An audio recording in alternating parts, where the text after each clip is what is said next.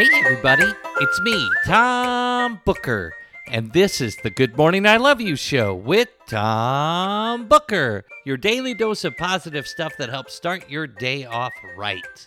Happy Monday, dear listeners. It's the start of a new week, the start of a great week, the start of the best week ever. And I have something to tell you that I hope will help you have the best week ever, and that's good morning. I love you. As I said, it's Monday. At least it's Monday on the day that I'm recording this episode of the Good Morning I Love You show. But it doesn't really matter what day it is when you're listening, because we can always use a daily dose of positive stuff that helps start our day off right, no matter what day it is.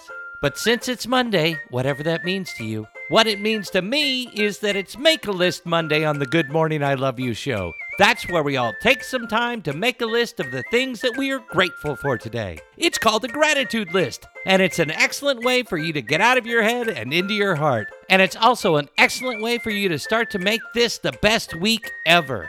It may not be Monday when you're listening to this, but you can still make a list of whatever you're grateful for, no matter what day of the week it is. Because an attitude of gratitude always makes everyone feel better. You can make your list as long as you want to, but you have to list at least three things. Three things on my gratitude list this morning are our wonderful home in Nashville, our puppy Pearl, who makes me laugh, and the opportunity to record the Good Morning I Love You show today.